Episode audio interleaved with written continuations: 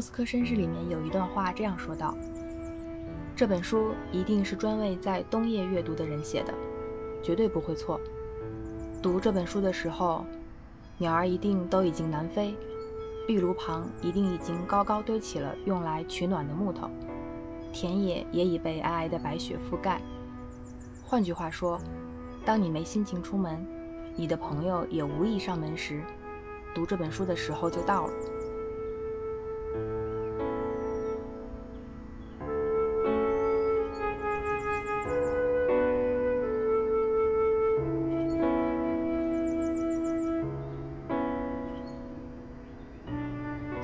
是二零二零年十二月二十六日晚八点。我们今天的节目会是我们本年度的最后一期节目。这期节目算是对我们过去一年的书影音的盘点，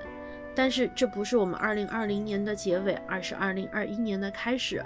在今天的这一期节目里面，我们会对书的部分。进行一个比较多的介绍，在这期节目里面，我们会更多的谈到我们阅读的线索，以及阅读的感受，以及我们为什么会读这本书。在电影或者是电视剧部分，我们会集中的推荐几部我们喜欢的作品，别校会推荐他喜欢的或者是有印象惊喜的几部电影作品。Iris 会分享两部关于对他来说比较有意义的两部剧集。播客和音乐方面，他们俩有太多想说的，但是最后推荐下来就像是在吵架一样。然后分别推荐了自己最喜欢的主观性推荐的一个播客，以及各自比较喜欢的唱片。所有的观点都是个人的肤浅的主观的感受。如果你有任何相同或者是不同的观点，欢迎跟我们分享。这一期播客的内容可能会有。一些长，我们会有一个详实的 show notes，会提到我们这一期提到的各种内容，也欢迎你进行查阅。如果你对某一部作品有非常强烈的兴趣，或者是有强烈的憎恶，或者你正在阅读、收看或者收听其中的任何的项目，怕我们扫了你的雅兴，啊，当然你可以略过这一部分。愿我们保持沟通，共同讨论。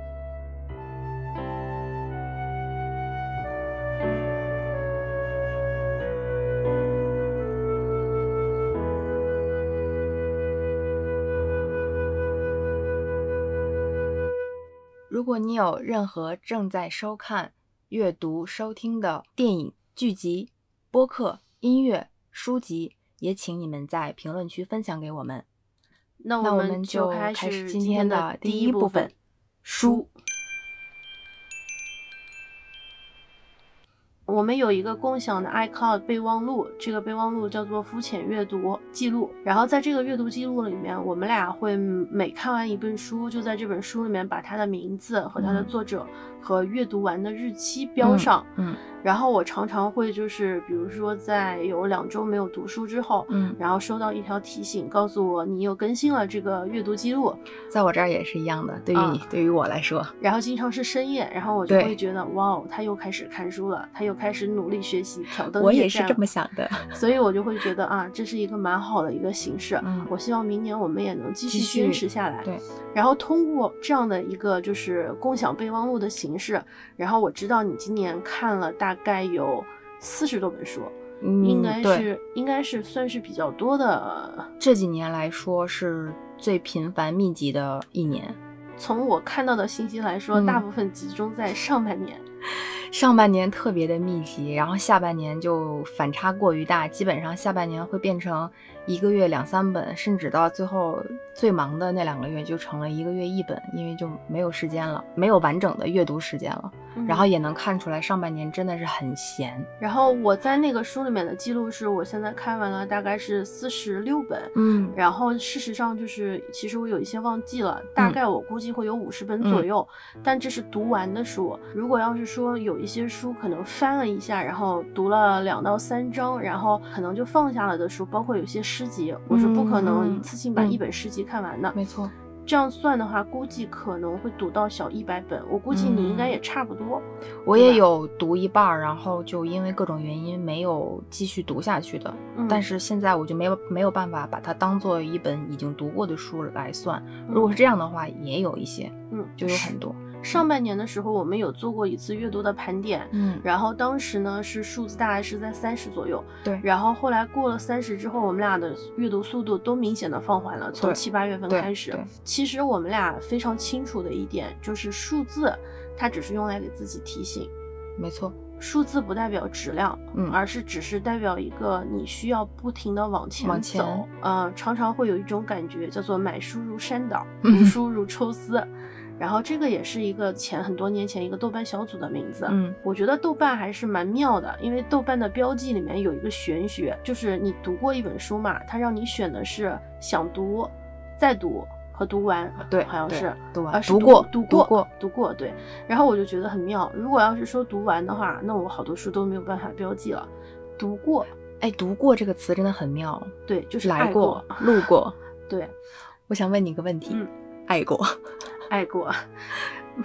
而我一直认为看书是一件很危险的事情，尤其是，呃，看进去的话，你就相当于被作者会有一定程度的洗脑，你会接受它，你甚至会去批判它。在批判的过程之中，你有可能会形成斯德哥尔摩综合症，接受作者的观点，这真的是我非常非常担心的事情。然后同样，我也很少想跟别人去交换读书的心得，因为这是一件很危险的事情，会暴露你的政治倾向、审美趣味以及很多奇奇他其他方面奇奇怪怪的一些细节。呃，你说阅读是一件危险的事情，然后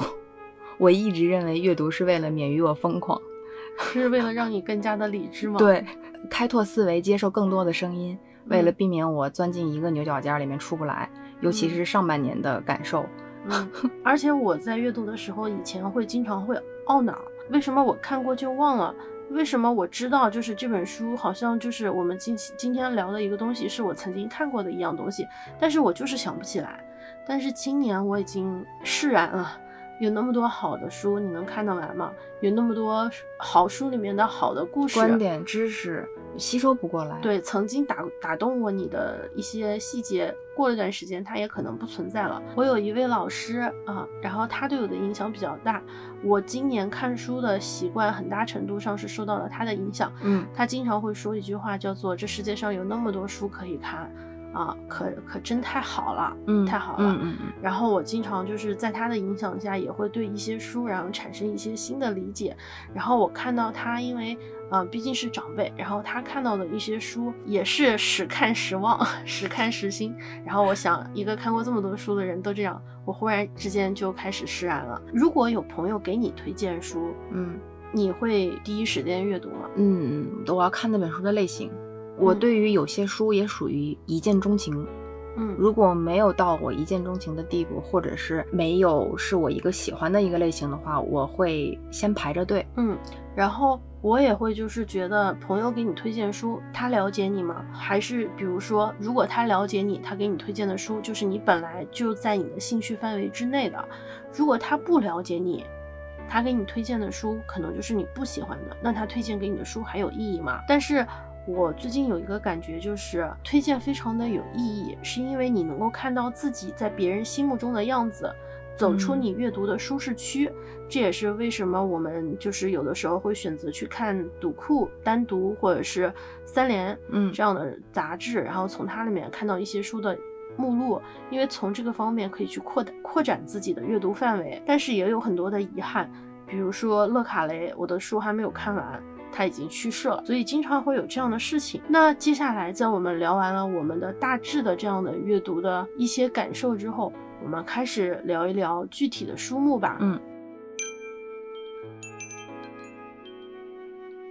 我看咱们俩的这个肤浅记录的这个书单，就觉得你看的书和我看的书截然是两两种风格。嗯我特别好奇你选书的那个逻辑。我今年看书的几个线索呢，是分了几大块。第一部分是我经常会做手抄的部分，嗯因为我会有一个手抄书的习惯。然后主要的话，我今年抄的是两本书，因为疫情期间大量的时间在家，然后我抄了两本，一本是《酉阳杂俎》，这是张仲才的的译著，中华书书局的版本。然后当时我看到，比如说唐玄宗赏赐给安禄山的礼物，然后我当时还画了一幅画，就是那些赏赐的那个御用的东西啊。然后你想象安禄山都赏赐了这么多东西，他还在，他还要搞安禄山就是安史之乱，是太不应该了，就那样那样子的想法。然后我会抄，还有很多鬼怪的东西。另外一本经常会抄的是宋朝的张胜明的画漫录。它里面呢是比较有趣味性，也是古文，然后是比较我比较习习惯拿来抄。比如说它里面会说，呃，苏舜钦和石延年辈有名曰鬼影、勒影、求影、鳖影、鹤影。求影者为头为座，然后说了一堆。然后虽然只有短短的几十个字，但是他提到了很多关于喝酒的各种方法。嗯，比如说什么是鬼影。鬼影就是指晚上的时候把蜡烛给吹灭而喝酒。什么是勒影？我一直都读了影，后来查了一下，我也要读了影来是吧？但它其实是读勒影啊。但是我一直都读了影。然后勒影指的是一边唱挽歌一边哭泣的好影。然后呢，什么叫求影？求影就是把那个头发呀，就是劈开散开，然后吃着脚，然后呢带着就是身上的那个囚犯的那种枷锁，然后喝酒。还有还有一种喝酒的方法叫憋饮，憋饮就是把全身裹在席子里，伸出个脑袋喝酒，喝一口就把脑袋收回去，就像乌龟一样，就那样。这不是我在被窝看剧的状态吗？对啊，还有鹤影，鹤影就是喝完一杯酒之后就爬到树上去，再爬下来继续喝，然后再爬上去，然后你爬不上树了，说明你就喝醉了，然后就不要再喝了。啊，这个好有意思啊，是吧？像像这样的内容呢，它就特别适合你用来抄写用，因为它句子很短，但是你可以发发散着，就是呃去搜一些资料看一看，它很有趣味性。所以你在抄的时候，你的印象会一一次比一次深刻，或者是有更多的。对见解对，然后比如说我抄那个《酉阳杂俎》，它里面有说到太上老君的长相，嗯，我还画了一幅画，对吧？对，然后你发给我看了，对，然后你就会觉得非常的有意思，然后你就会有自己的联想，就会有自己的思考。然后他的那些鬼怪的故事，我觉得这一类书是我的第一类读书线索，也就是手抄。嗯，然后除了手抄之外的话，我其他的阅读的就是可能相对今年的几个重点。第二个部分是我阅读了一些关于。呃，法西斯或者是纳粹相关的东西。嗯，去年底我的老师推荐了我一呃一部里芬斯塔尔的那个就是纪录片。意志的胜利，还有记录一九三六年柏林奥运会的奥林匹亚，嗯，所以我就对这一位希特勒的御用摄影师啊很感兴趣。他以前也是个演员，是一个本来是个舞蹈演员，后来演演员。然后他有一种法西斯美学的东西，嗯，虽然后来他在晚年的访谈和回忆录中说自己不是一个法西斯，嗯，但是当时他曾经那样被受到过，呃，重用过。所以很难避免在人们讨论的时候把它和意识形态放在一块儿，嗯，但它又是一个女性的身份。本来是今年二零二零年有奥运会嘛，所以我当时觉得哇，正好奥运会不简单的是奥运会，而它背后代表的是非常复杂的因素，嗯，所以我就想看一看，看完了之后就能够感觉到意识形态的无所不在，从比如说。嗯，他拍摄一套奥林匹克纪录片，嗯，从设置、融资到组建团队，包括到序曲、开幕式的选择，再到田径比赛，这个地方政治不正确的是说，我甚至能够感感受到法西斯的魅力，就是那种独裁或者是宏伟叙事的一种魅力。我事实上认为，就是脑子中有一个钟告诉我是不应该这么去想的，但是呢，我又承认我在这其中获得了些许的趣味。然后在读完了他的这个就是德国的东西之后，然后我当时就开始了我今年阅读的第三个就是比较大的板块，是意大利。首先是我把罗马的故事，它一共是十五册，我读了五册，然后读到了凯撒时代的下册。因为我的老师和朋友们对凯撒都特别的喜欢，然后和推荐，所以可能我对这套书的期待也会比较高。这套中信出版的书呢，翻译上其实是有很大的问题的，甚至可以说是阅读的感受有一些不通畅。嗯，看到壮年期之后，然后就是凯撒，应该是看到第四本的时候，实在是觉得有点读的有点气，因为我自己是一个翻译，所以我有的时候能够感觉到。他的那个翻译的让你阅读不阅读不是很舒服。对，甚至我去找了就是台湾的译本来对比看，看完了之后呢，我对凯撒和他的那个时代呢有了一定的了解，但是也会因为阅读到这个地方进入了一定的倦怠期。本来我是想今年把这十五本都看完，但是后来看到第五本之后我就暂停了。暂停之后，因为我对汉尼拔非常感兴趣，于是呢，我又去把汉尼拔和凯撒的单独的一些书拿来看了一下，比如说看了凯撒的《高卢战记》。凯撒在这本书，这本书是他写的，就居传是他写的。他在这本书里面把自己称作凯撒，也就是我称我为我。这种叙事的模式非常的特别。还有一个就是我非常喜欢，在刚刚读罗马的故事的时候，因为他的作者岩野齐生是一个凯撒的一个精神凯撒的迷妹，所以他会把凯撒写得很很伟大。嗯。然后他会把他相对的对手，也就是汉尼拔，就是迦太基，罗马的敌人，迦太基的这个领袖汉尼拔写的有一点，嗯，像一个战战争狂魔，第一号嗜血狂魔的感觉。但是呢，我看完看完，我就。其实对汉尼拔产生了很大的兴趣。关于汉尼拔，我们所知道的一切都来自于他的敌人。他一生打了非常多漂亮的战争，然后从迦太基征服伊比利亚，把战争打到罗马去。看他打完了布涅战争，打完了坎尼战争，最后最难过的是一代枭雄死于内斗，而且，嗯，是喝毒药安然谢幕。然后他死的时候，那一年正好是罗马的一个将军，就是西比亚，当时的也是死于内斗。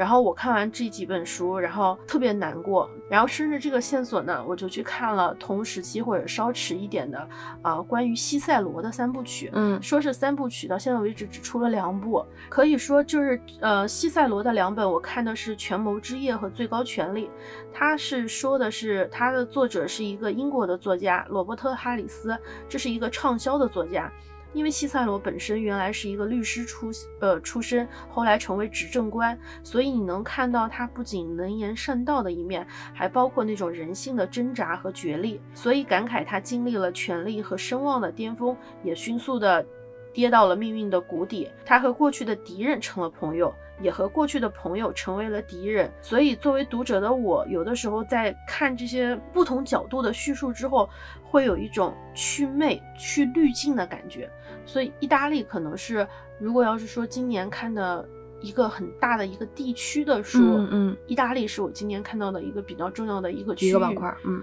啊，然后我知道你看到你看了很多关于日本的东西，所以接下来你来聊聊日本吧，我来歇一下。我们 从意大利，从意大利飞去日本。对对对，我一直是有看日本文学的习惯，就是很多年，从最早看日式推理开始，然后到后面经常去。去过那些地方，所以就有了代入感，然后渐渐的就开始对日本文学还有小说产生了非常浓厚的兴趣。然后我今年看的日本文学应该分成分成三个三种特点和特色吧，嗯，也不非常的专业，只是我个人个人对他们的一种三个分类。我看了很多非常日式经典的文学题材，叫轻小说，就是我们刚刚聊特别好读。特别好读，以横岛石之介为代表的，对，以他为他为以他为代表的，嗯，非常好读，然后故事性很强，然后很清新，很明快。你读这样的书的时候，呃，你就感觉脑子里面它的影视化是是，就觉得它非常适合。呃，拍成电影电视剧，然后这是一类轻小说，当然它阅读起来没有什么太大的阅读需要，你有很对有很强的阅读能力，就是你随便翻翻就基本上能够读下去的。然后另一部分我看的比较多的是集中来展示日本比较有，嗯，他们非常特色的那种哀与悲丧，对那种基调就是。嗯，朦朦胧胧的萦绕在你周围，它它不是特别强烈的来表达愤怒和伤心，还有失落，就是很丧的那种情绪，但是它非常淡淡的萦绕着你。然后是三岛由纪夫那种，嗯，类似于那样，类似，嗯，类似于那样。然后另一板块，我读了一些非常跟，尤其是跟清新小说截然相反的一类，非常诡异，嗯，然后非常阴暗。但是又非常有意思的一类，你一看你就知道，哇，这果然是只有日本人才能写出来的文字的书。然后看这三部分，然后我最喜欢的也不能说最喜欢，就是给我感悟最深的应该是宫本辉的《幻之光》。幻之光，嗯，幻之光。然后我抢这本书已经很久了，就是这本书据说不是特别好买，然后我在二手书店也是等了很久很久很久，然后才拿到。它还是以讲故事的形式，然后但是它的文学的这个主题是围绕生与死，生与死是我今年的阅读重点。包括影视作品，然后我觉得他这一本书其实虽然老讲的是死亡带给大家的影响，但其实，在死亡背后，他隐隐约约还是透露着是对生活和生存下去的一种追求。然后他在这本书里面其实分了，它是一本非常非常。薄的书，然后它分成了很几个小短篇，然后它这里面分成了好几部分，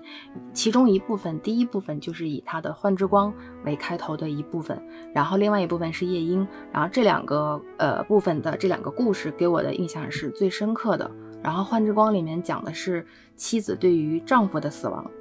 然后在夜莺里面是母亲对于儿子的死亡，都是无法释怀。妻子对于丈夫的突然死亡是丈夫在。嗯，没有理由，没有原因，突然就死了，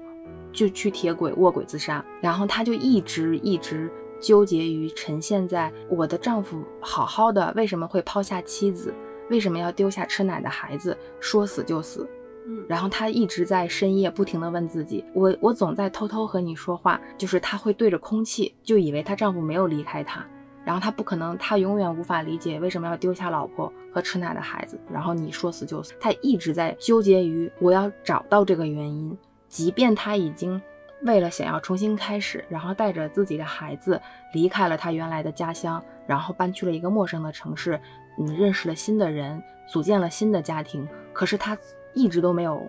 呃，就是从从前的阴影中走出来。直到有一天他。她在路上遇到了一个和她前夫应呃非常相似的一个人，然后她跟着他走了好久。她觉得她跟着那个人走，她似乎就能够找到她丈夫要卧轨自杀的原因。跟着跟着跟着，她又突然顿悟了，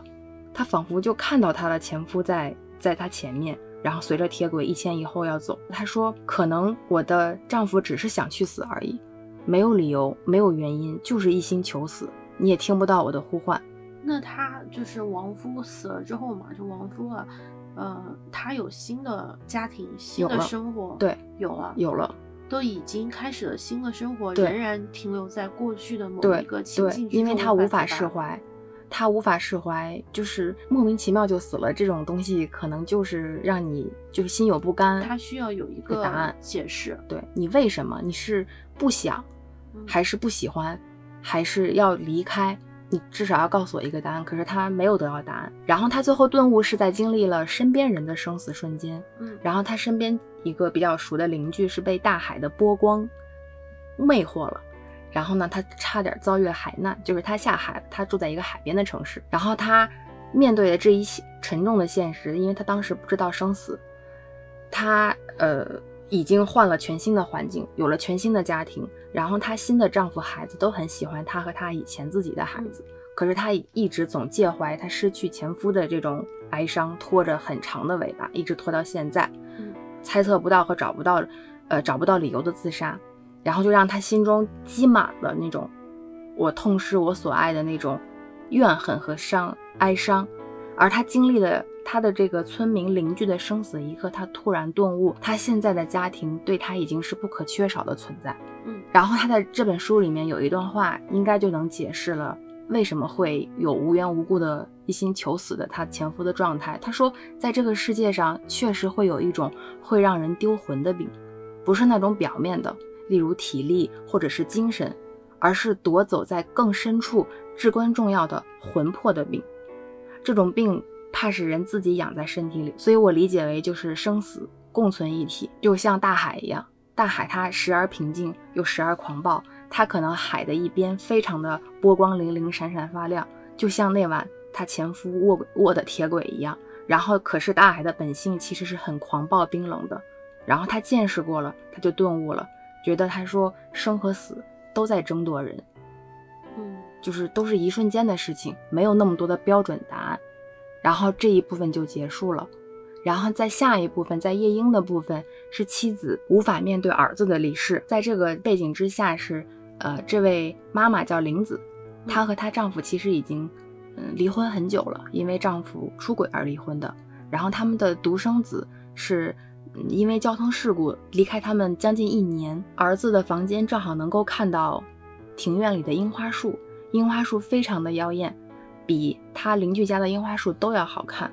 但是他们夫妻俩再也没有办法，尤其是玲子再也没有办法去面对这棵樱花树，是因为孩子嗯离世的时候正好是樱花盛开的时候，所以他把这一间房子想出租出去，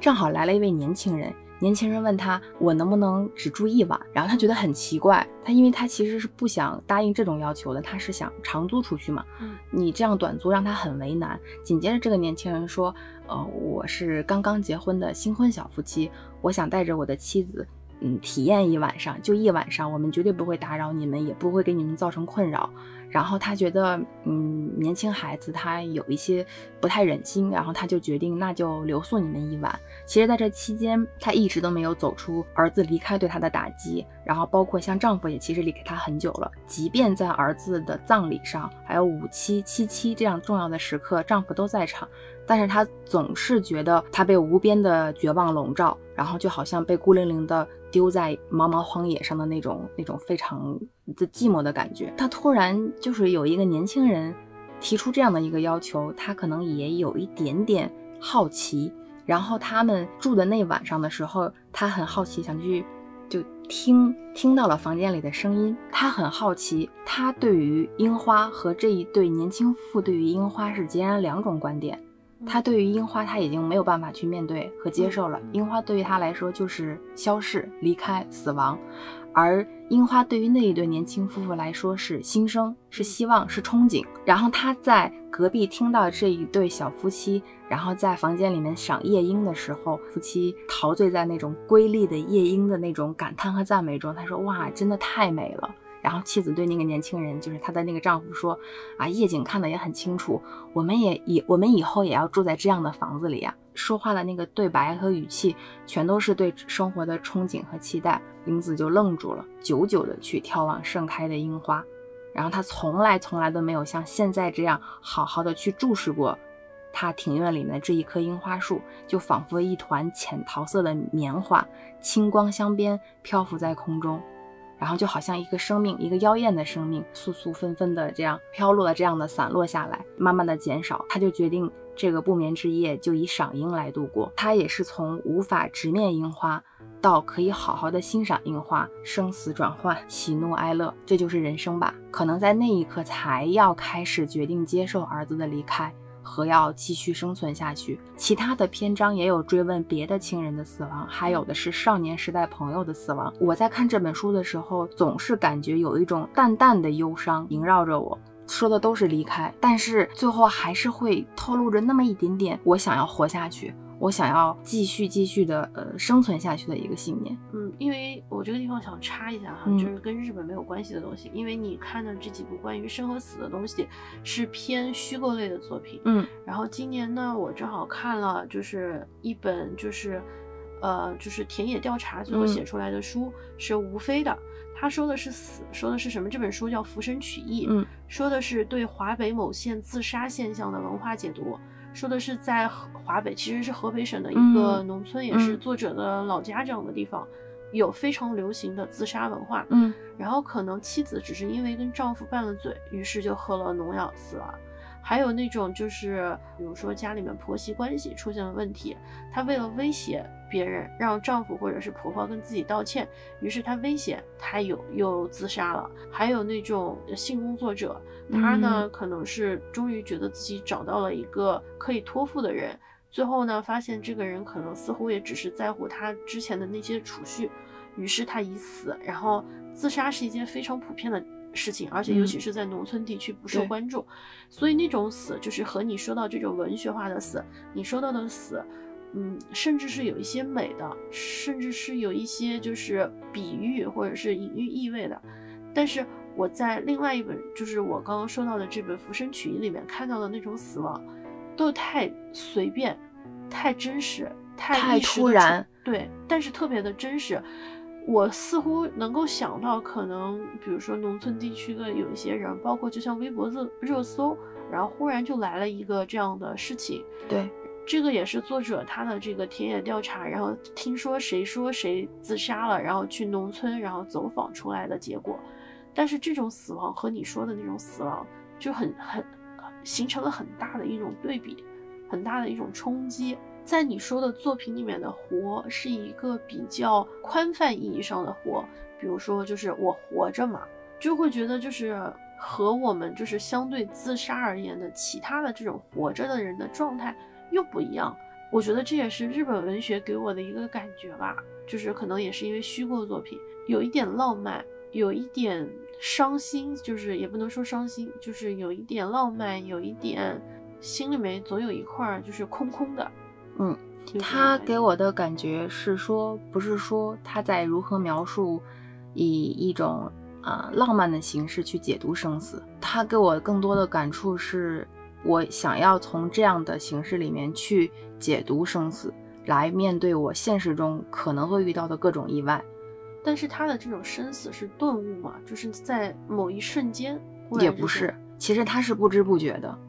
只是在那一瞬间。可能所有积攒的东西到了那么一个点，才能激发出他突然想到的。就是无论多少讲多少生死，包括现实中遇到的各种让你听到的很难过的事情，对我而言就是想着，我想你尽快，以最快的速度，或者是以最快的嗯调节情绪的能力，来接受现实。来考虑自己是否还要继续活着活下去，或者是生存下去，给这种信念一种更多的解决办法吧，也是我看生死的相关的这样话题的书的一一部分原因。日本文学是其中一个。除了这种生死，然后你看的其他的日本文学的部分，还有什么其他的角度吗？还有就是很易读的故事性的小说，但是它又比较紧追社会现象。社会现象，对，就是那个半泽直树的作者。他的写作立场和写作观点非常的有意思。呃，池井户润是写职场小说，是以企业和公司为背景来描写职场和工作纷争，也是一种就代表了一种日本小说的特征。然后他的对话非常多。其实我有的时候对于对话非常多的书籍非常的不感兴趣，嗯，我觉得太大白话了啊。然后，但是他的书呢，画面感很强。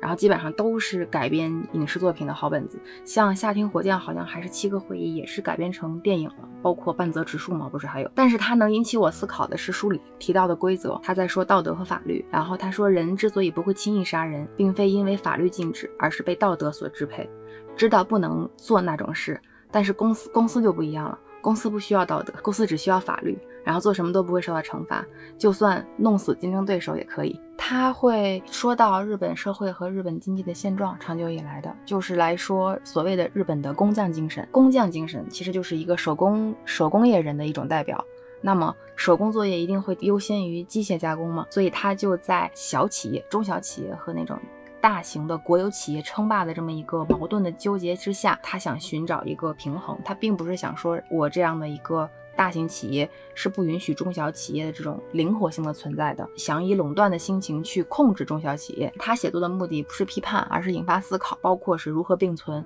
分工并非否定各自，所谓的工匠精神该怎么利用？我很好奇，因为我很感兴趣，所以我会看到这个。他在里面说到这一点。前头说的日本的这样的文学是我们很常见的一种小说或者是文学的一种特征。之后我又看了安部公房的另外一本小说，叫《湘南》。湘南海岸吗？不是，湘南海岸多么的清新。我说的是箱子里的男人，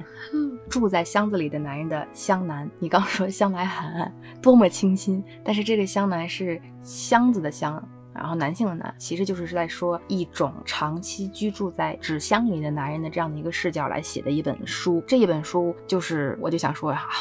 不愧是日本人才能干出来的事的一种特色的文体。他讲的是从箱子里面窥视和窥探啊，那本书真的特别的荒诞。我看完以后，我不知道该怎么去描述它。我我只是知道了，我又多了一个视角，就是箱子里面窥探的视角。嗯，就感觉有时候宅在自己的小世界里面，不愿意去接触社会的别的多面，或者是一定要以一个非常奇怪的角度去观察啊周围，观察对方。从这种意义上来说，我觉得我也是个香男。另外，我很喜欢看日式推理，所以我基本上要把所有的推理小说都要翻来覆去的去去看。最想聊的是《冤枉幻世行》，他曾经是和岛田庄司的占星术杀人魔法，然后两个人要争夺第二十六届江户川乱步奖，结果是被《冤枉幻世行》拿到。这两本书经常会被书店摆在一块卖啊，入选和落选。对这一本书的作者竟然打败了岛田庄司，岛田庄司是多么的大师级人物，总在纠缠在一起，所以我特别感兴趣。我不知道为什么他以什么样的点能够。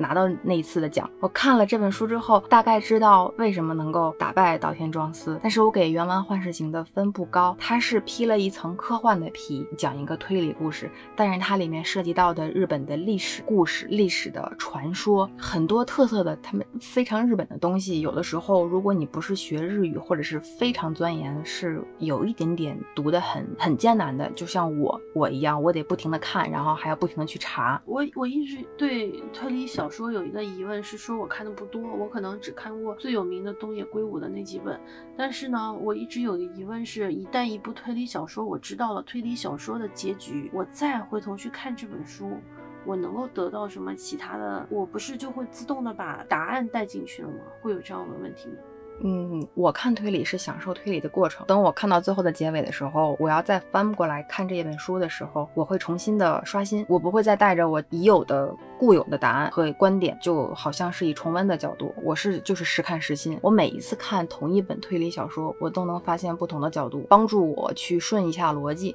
你知道答案之后，你就不太再想读了。不是，我是会觉得我已经知道了。对，我已经知道了。然后我怎么样能够就是抛开我已经知道答案这件事情，再去思考立场？因为我已经知道是谁，就是怎么布局了。嗯嗯。所以我觉得我看的时候完全是带着上帝视角去看，然后我的那种阅读的趣味就会受到破坏。我看推理的。嗯，享受的点就是我从来不会站在上帝视角，我都是带入到其中某一个人，就是每一本书里面的多种角色，我会时常选择性的去带入到某某个里面。每一个作者的推理的类型和风格也不同，所以对我来说倒是没有什么会看完以后会觉得就没有办法再继续继续知道他的一些逻辑和什么的。《冤枉幻世情》我给他的分不高，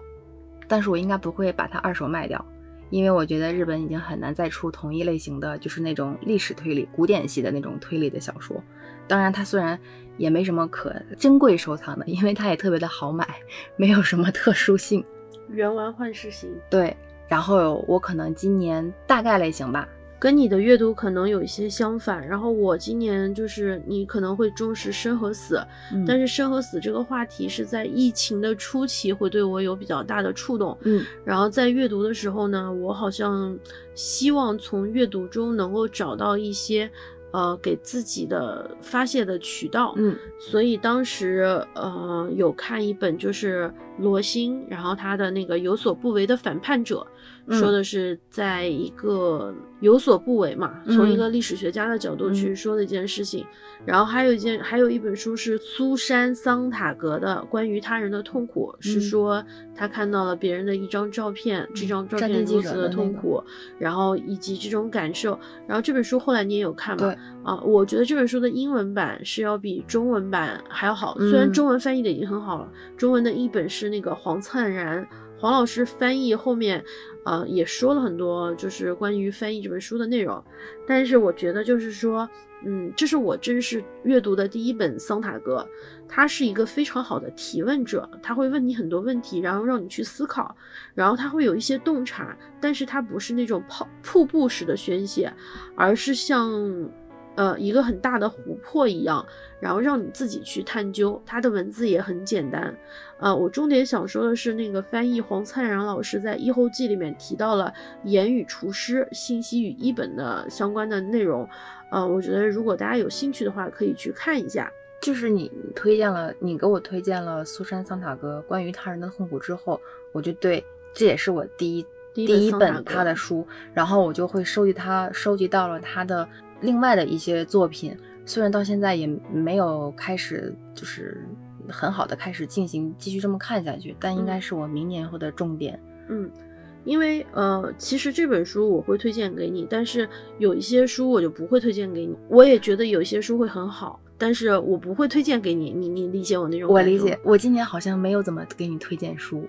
好像除了那个强风吹拂，嗯。因为比如说，呃，我其实就是刚刚说到那个《浮生取义》那本关于生死的书嘛。嗯，虽然我知道你在看生死，其实我还看了一些，比如是什么，就是潘绥铭教授在两千年左右出过的两本书，一本是《生存与体验》，对一个地下红灯区的追追踪和考察，还有一本是《存在与荒谬：地下中国地下性产业考察》。嗯，它都是类似于调查之后的汇汇中文本，因为潘绥铭原来是人大的教授嘛。他是对性工作者这个性产业做了一些他当地当时去到有一些。D 市啊，A 市、B 市啊，这种考察的东西，你能看到另外一种人的这种生生存状态。而之所以我想看这几本书，是因为我有一个非常喜欢的中国的纪录片导演叫徐桐。因为我之所以看这些，是因为我对徐桐导演的游民三部曲，分别是《麦收》《算命》和《老唐头》，说的也是一些，就是说起来有点不太对，就是算是社会的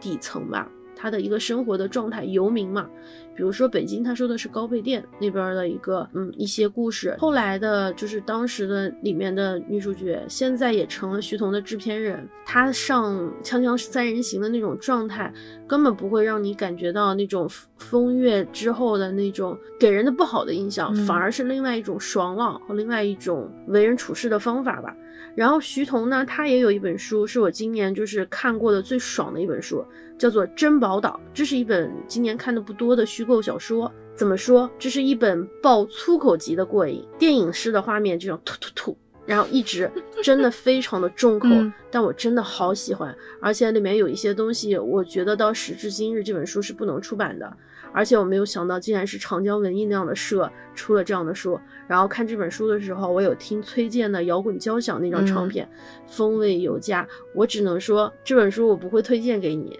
其实它有它的局限性，文字的局限性，但是我看上去太爽了，真的。但是你成功的引起了我的注意注意力，对，就是我这本书可以借给你看，我也不会再卖掉了。但是这本书真的看上去太爽了，就是那种粗口呀、那种血腥啊、暴力的东西，我不知道为什么我会 那么喜欢。啊，然后说完了这个部分之后呢，就是我还想说一下，我今年呃也是因为疫情嘛，当时会觉得是说我对于有一些呃观点的传播以及社会时政话题的关注，嗯，会把我牵引到了一些看书的其他的方向，嗯，比如说我有看，在有一段时间，大家可能知道有一些地区会对武汉籍的中国人，对吧，会有一些不友好，会对。外国人会有一些不友好，对于留学生群体，对于不同的群体，可能有一些相对的小范围的那种冲突。所以呢，我去看了一本什么书呢？看了一本一九零零年西方人的叙述，义和团运动亲历者的书信、日记和照片。你那段时间一直在找关于义和团的相关的资料。对，其实我最早是看了一本书叫《雍正帝》。然后呢，我听了台湾的一期播客，张大春的泡新闻还是哪一期？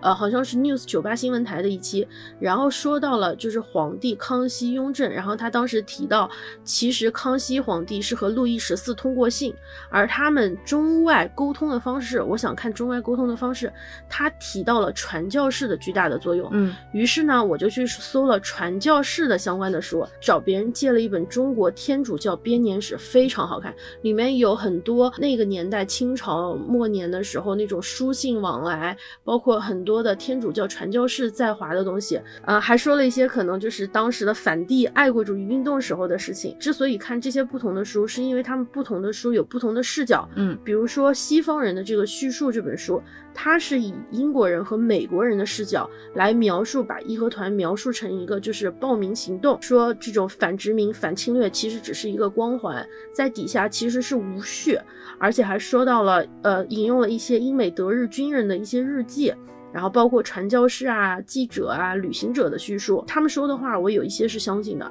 但我不完全相信。但是我不完全相信的同时，我又会参考几分，所以我会觉得他们和我在历史书里面学到的那种描述，把义和团的定性嘛，这种反帝爱国主义运动的东西，我会比较警惕的拿来做对比。然后我们当时就是今年下半年，正好那个时候去了一趟多抓鱼的二手书店。当时我找到了一本是传教士汉文小说研究，说的是这些传教士在中国用中文写了一些汉文小说，然后包括他们写了一些就是流传出来的文本对于中西读者的影响。它也是一篇相当于是博士论文改编后的这样的一部书。这部书呢，其实最好看的部分是它的附录。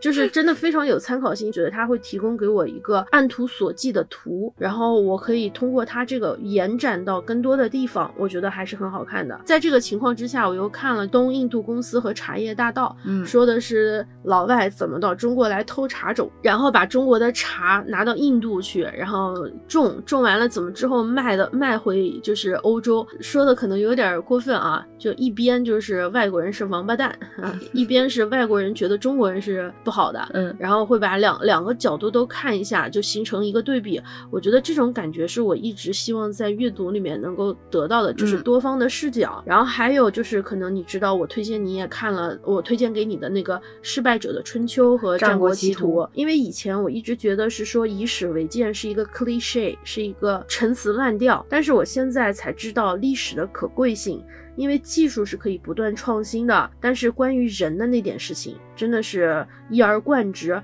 而且因为刘博老师的文字非常的好懂，而且八卦很有趣，把那种春秋战国和同时期的希腊和罗马对比嘛，会让我感觉有一些穿越。因为我正好之前在看古罗马的东西，共和制的罗马，我觉得还是蛮有意义的。最近我也在看他的那本新出的司马司马迁，然后还没有看完。但是我就觉得这种历史的书，尤其是他作为一个大学老师角度写出来的书，对我还是很有启发性。我如果我要推荐给你的话，我不会推荐徐桐的书给你，但是我会想推荐刘刘博的书给我。对对对，因为我之前是对这一块领域完全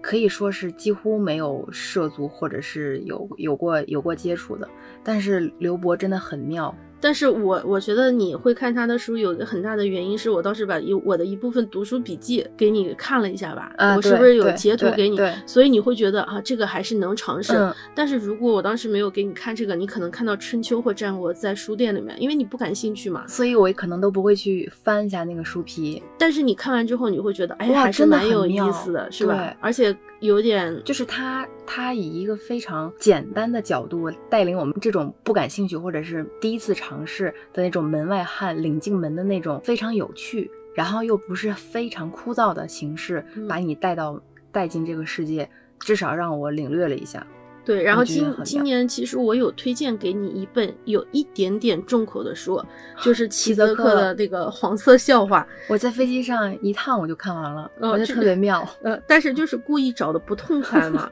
然后其实书如其风，特别黄。对对对。然后你会真的是一个黄色笑话。对，然后你会有感觉被冒犯，尤其是我觉得还好。嗯，是，但是如果你要是一个女权主义者，或者你是一个，就是我说的是比较激进的女权主义者，或者是你是一个比较有强烈是非观，就是不是像我们这种中庸随进者，会有一点，会有一点点。感受不行。但是事实上，齐泽克的他的那种，就是那种大论文，或者他写的那种人类学，包括他和龙虾教授呃对谈的东西，我可能就不会想要一次性推给你，是因为那个东西可能就有一点。深会了，然后或者长太长的句子，然后它虽然也是一个呃翻译过来的文本嘛，但文本的大部分的妙处，我觉得还是能翻译到的，还是挺好的。然后除了这些之外，嗯，还想说的话，就是可能还有一些诗集，比如说你今年推荐的艾希提耶的《生命中的盐》，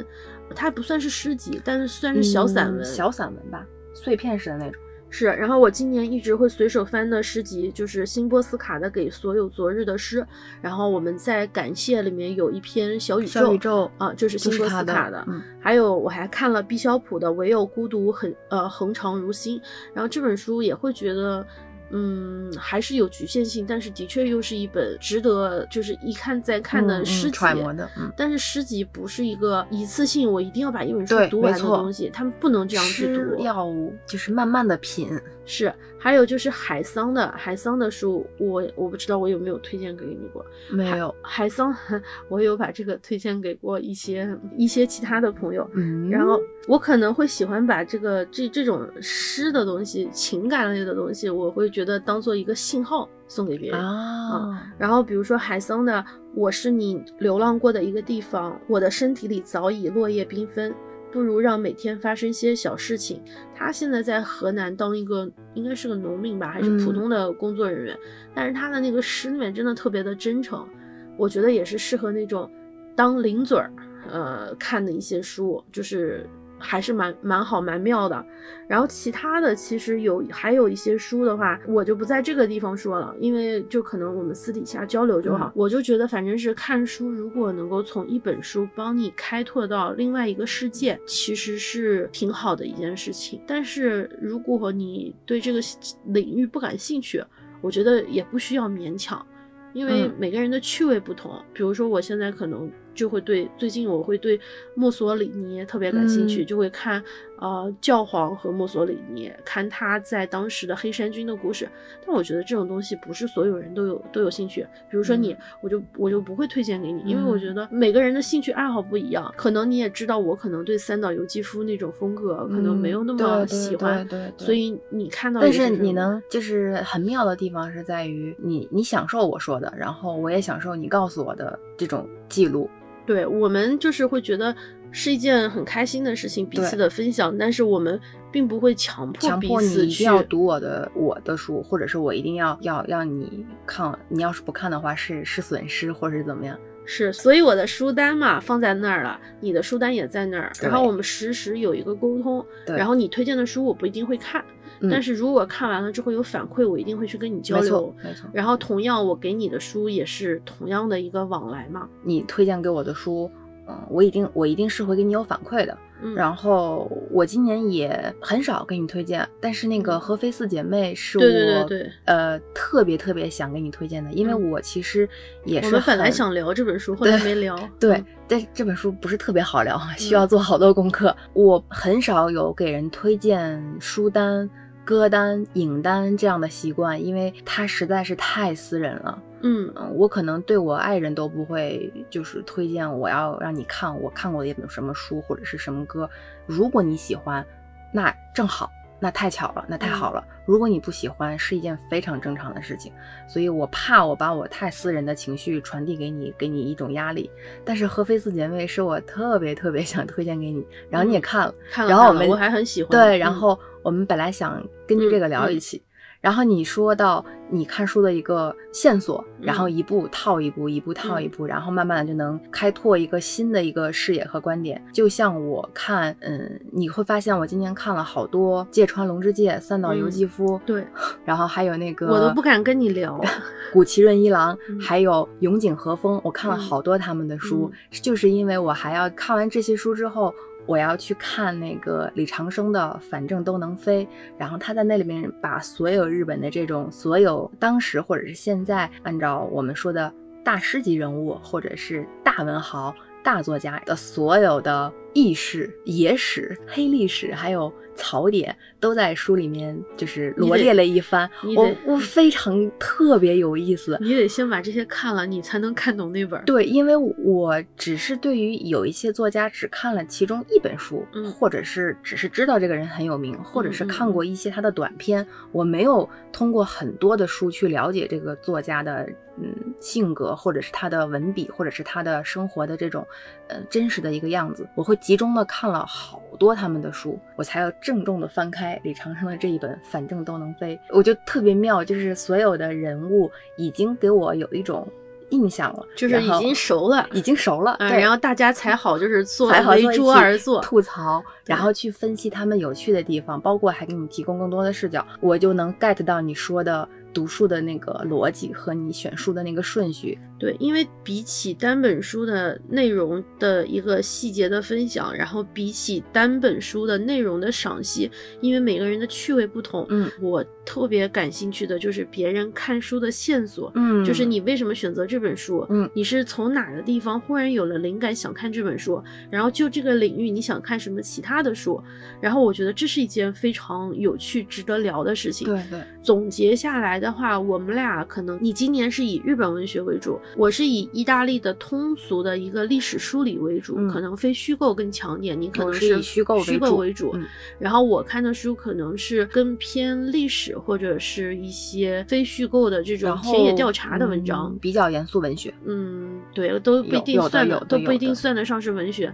然后你看的更多的呢，是一种情绪上的，就是共鸣的东西，氛围氛围的东西氛围的东西。就是我看的一些很日常、有内心、有戳动的一些小细节的东西的一些类型的书。如果是说你想问我我明年的阅读计划，第一可能你的明年的阅读计划是什么？就比如说，如果你要这么问我了，嗯我可能第一是继续要把苏珊·桑塔格我买的，哦，你你买了我已经买了，啊对我买了就是嗯买了他的另外一些作品，要一步步的看完，然后才要去嗯跟着他的逻辑、还有嗯他的观点去去走一遍，嗯然后看看我有没有什么新的见解和启发。嗯另一方面，我就想多看一些。我觉得你看呃中文作家的书更多一些，而我太日本作家嗯，我以日本作家格外的多，就是包括书单里还有其他日本作家，或者是我之前看过的别的作家。但是我想更多的去看一些华语作家的感觉，我想特别想尝试一下你的风格。你可以尝一尝，就尝试的，你觉得咸了你就换一下。对对对，咸了我就我就去换点甜的。嗯，我我明年我觉得我可能还会呃偏向非虚构类，因为我、嗯我这几年会觉得历史和非虚构类会对我来说吸引力更大。嗯嗯，所以我想在这个方面继续看。然后今年我有一位男性朋友给我推荐了一本，就是甚至没有条目的一本网文爽文小说，但他嗯极力的推荐、这本书叫做《国士无双》，说的是一个大男主怎么从民国一路杀到了就是新现代中国。它会被翻拍成电视剧吗？嗯、没有，因为这本书里面有很多不能哦不可言语的东西。嗯嗯嗯但是这本书就是说句不好听的，就是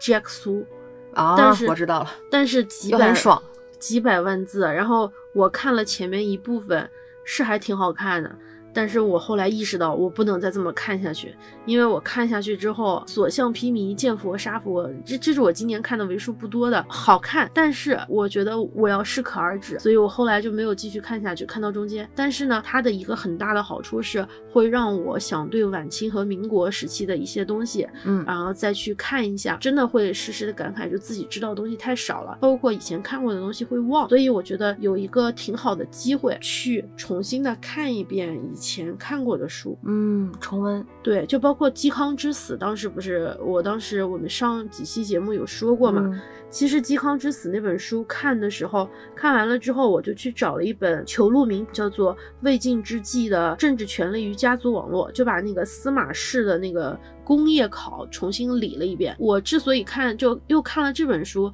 是因为我就是前两天那个历代帝王庙又重新呃开门迎客了，嗯我去了一下，然后当时有一个志愿讲解员，他说在这个帝王庙里面，一共有一百八十八个帝王的牌位，但是不是所有的皇帝，就一般就是除了那最后一个皇帝亡国之君不在内，其他的话就是除了最暴虐的君主不在内，其他的君主基本上都在。亡国之君那边有谁就是会在这个里边呢？他说的是崇祯帝。因为他还是比较勤敏的一个皇帝，他之所以明明朝王朝，主要还是因为他之前的，呃万历啊，一直他到他前面那三任皇帝的问题。但是在这个历王历代帝王庙里面没有的几个皇帝，分别是秦始皇，然后一个是晋武帝，因为特别不怎么样嘛，还有一个就是武则天，嗯因为武则天是以皇后的礼遇下葬的。嗯然后我就会很想再去看西晋的东西，嗯然后我就又把裘路明那本书我没看完，嗯我当时就看了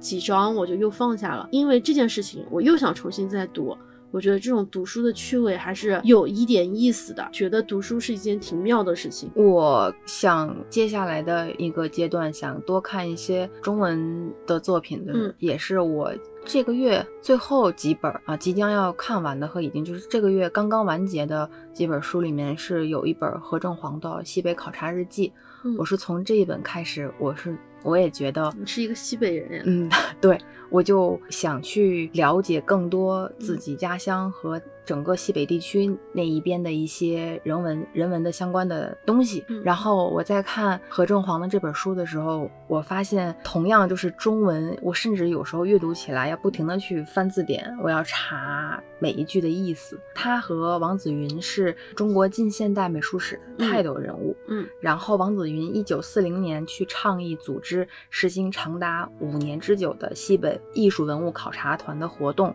然后这本《西北考察日记》就是在这个考察活动中的一本，按照当时他们可能认为是就是流水账的记录，但是每一句就是没有什么废话，然后很准确的去描述他们这一路的考察的。呃，见闻，然后包括一些日常的记录，他们为什么要去走这一段长达五年之久的考察团的活动？是他在面对当时的民族文化遗迹被当时的外国的这种地主帝国主义侵略破坏，然后让山西大同的石窟啊，或者是天龙山石窟，或者是万佛堂石窟等等，嗯都已嗯经遭到破坏，惨不嗯。忍睹。然后何正煌夫妇就面对这样的形势，他非常的焦急和复杂。嗯。然后他就向政府提议要成立一个考察团，嗯。去奔赴还没有被敌人破坏的西北地区，嗯。然后对那里的艺术文物进行考察、复制、描摹、记录、嗯。收集资料，来尽可能的去拯救艺术文物的资料，以应对可能会发生的战争和破坏。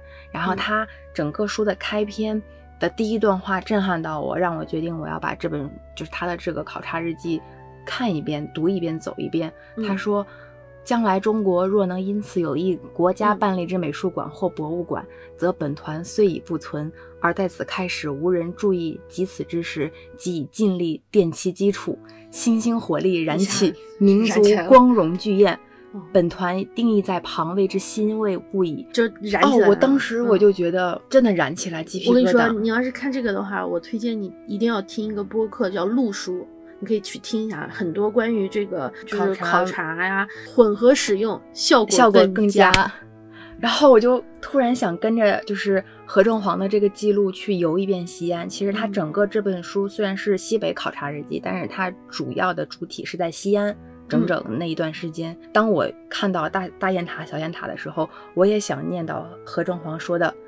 日已暮，风陡起，黄沙漫天，低声急急，人已疲倦，坐久不知。月色中，方自大小雁塔，淡影中得见远远之长安城，一身风尘归矣。”我突然感受到 get 到那个妙了。嗯我觉得他的那个热爱就是我缺少的那种东西。我怎么哽咽了？不是，对，就是那种，就是那种感觉。我嗯突然就是领会到了那种妙。其实他的就是日记而已，每一天每一天的见闻，能看书真好。真的能看书真好。我觉得我们需要冷静一下，然后 激动了，刚才。对，然后这一期的内容里面，我们聊了很多的书，但是这些书其实都是很个人的，而且没有嗯聊得很深。然后是我们肤浅的一个感想。对我嗯一直不愿意跟你就是就一本书展开论述的原因嗯是，第一是能力局限，我觉得嗯没有办法对一本书做阐释，除非嗯比如说我写的方面写过论文，啊跟你聊。三岛由纪夫。哎，对，就是咱真的看过，但是但是的确是不太多。另外，个人的观点太太多了，所以我情愿跟你闲聊，没错，对对。但是呢，我觉得每一年这样的回顾又是有意义的，嗯因为这样的东西才能帮助我们彼此去拓宽我们彼此的边界。今天说的书其实没有说全，嗯嗯呃，然后我们嘛说是今年是一个盘点，其实今年是我们二零二一年看书的起点。没错。然后呢，我们看书的部分就先说到这里。希望大家如果有兴趣的话，或者是有想法的话，可以给我们推荐一些你们的读书的线索，或者是你们觉得选书的风值得格和特点，对对，和你的选书理由。是的，我们喝口水，一会儿再继续。一会儿音乐播客电影见。